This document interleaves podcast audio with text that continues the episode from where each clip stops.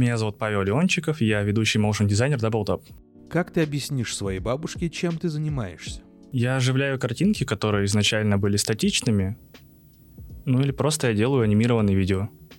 В каких индустриях работают motion дизайнеры? У motion дизайна несколько направлений. Основные из них это кинематограф, спецэффекты, реклама, и то, чем занимаемся мы, это анимация интерфейсов сайтов или мобильных приложений. В чем разница между motion и анимацией? Анимация — это общее понятие, в то время как motion дизайн — это ее частный случай, который больше направлен на практическое применение анимационных техник. Как motion дизайн используется в IT? Мы анимируем интерфейсы наших сайтов, которые мы делаем, мобильных приложений, а также используем motion дизайн в наших рекламных роликах и контенте для медиа. Настолько ли важен motion дизайн? Что он дает бизнесу? У Motion две задачи. Это сделать красиво и сделать понятно. Визуальная привлекательность мотивирует пользователя подольше остаться на сайте, поразглядывать его, и в дальнейшем он его лучше запоминает и, возможно, расскажет о нем друзьям. А под понятностью я имею в виду то, что с помощью Motion мы можем провести посетителя по сайту, акцентируя его внимание на нужных ему и нам вещам. Например, там подсветить как-то иконочку покупки или иконку корзинки, чтобы он мог сразу обратить на них внимание, если ему это нужно, и пройти дальше по сайту. Может ли анимация жить самостоятельно отдельно от продукта? Или они неразрывно связаны? Анимация изначально была самостоятельной. С ее помощью авторы всегда выражали эмоции, и самый банальный пример — это те же мультфильмы. Как стать моушен-дизайнером? Что нужно уметь? Как и во всех других дизайнерских направлениях, здесь важна база. Это теория дизайна, теория цвета, умение выстраивать композицию.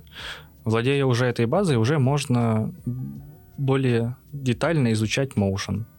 Это программное обеспечение, анимационные техники, развивать свое чувство ритма и просто практиковаться. Куда пойти учиться? Грубо говоря, есть два варианта. Это курсы, либо это самостоятельное обучение. Какие-то курсы я советовать не буду, они все разные, и здесь вы можете определиться сами. А по поводу самостоятельного обучения, это большое количество информации в интернете, который вы можете изучать сами. Какими программами и графическими редакторами нужно владеть? Стандартный набор — это After Effects для работы с 2D и финальной сборки роликов, Blender для работы с 3D, Illustrator и Photoshop для работы с исходниками. С чего начать?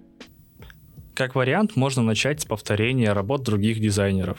Вы таким образом отточите свои практические навыки и повысите свою насмотренность. Как собрать портфолио?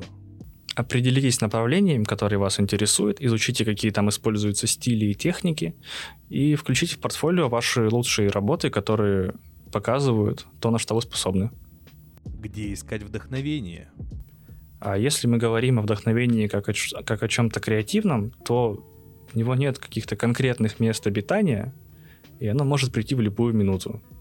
Когда вы что-то увидели интересное на улице, услышали какой-нибудь классный трек – или просто завтракали, и к вам пришла мысль в голову. Есть ли в анимации тренды? Где следить за ними? Как и во всех направлениях дизайна, в моушене тоже есть свои тренды. Самый простой способ следить за ними — это заходить на сайты, где другие дизайнеры выкладывают свои работы. Это, например, Dribble, Behance, Pinterest. Самый популярный из них.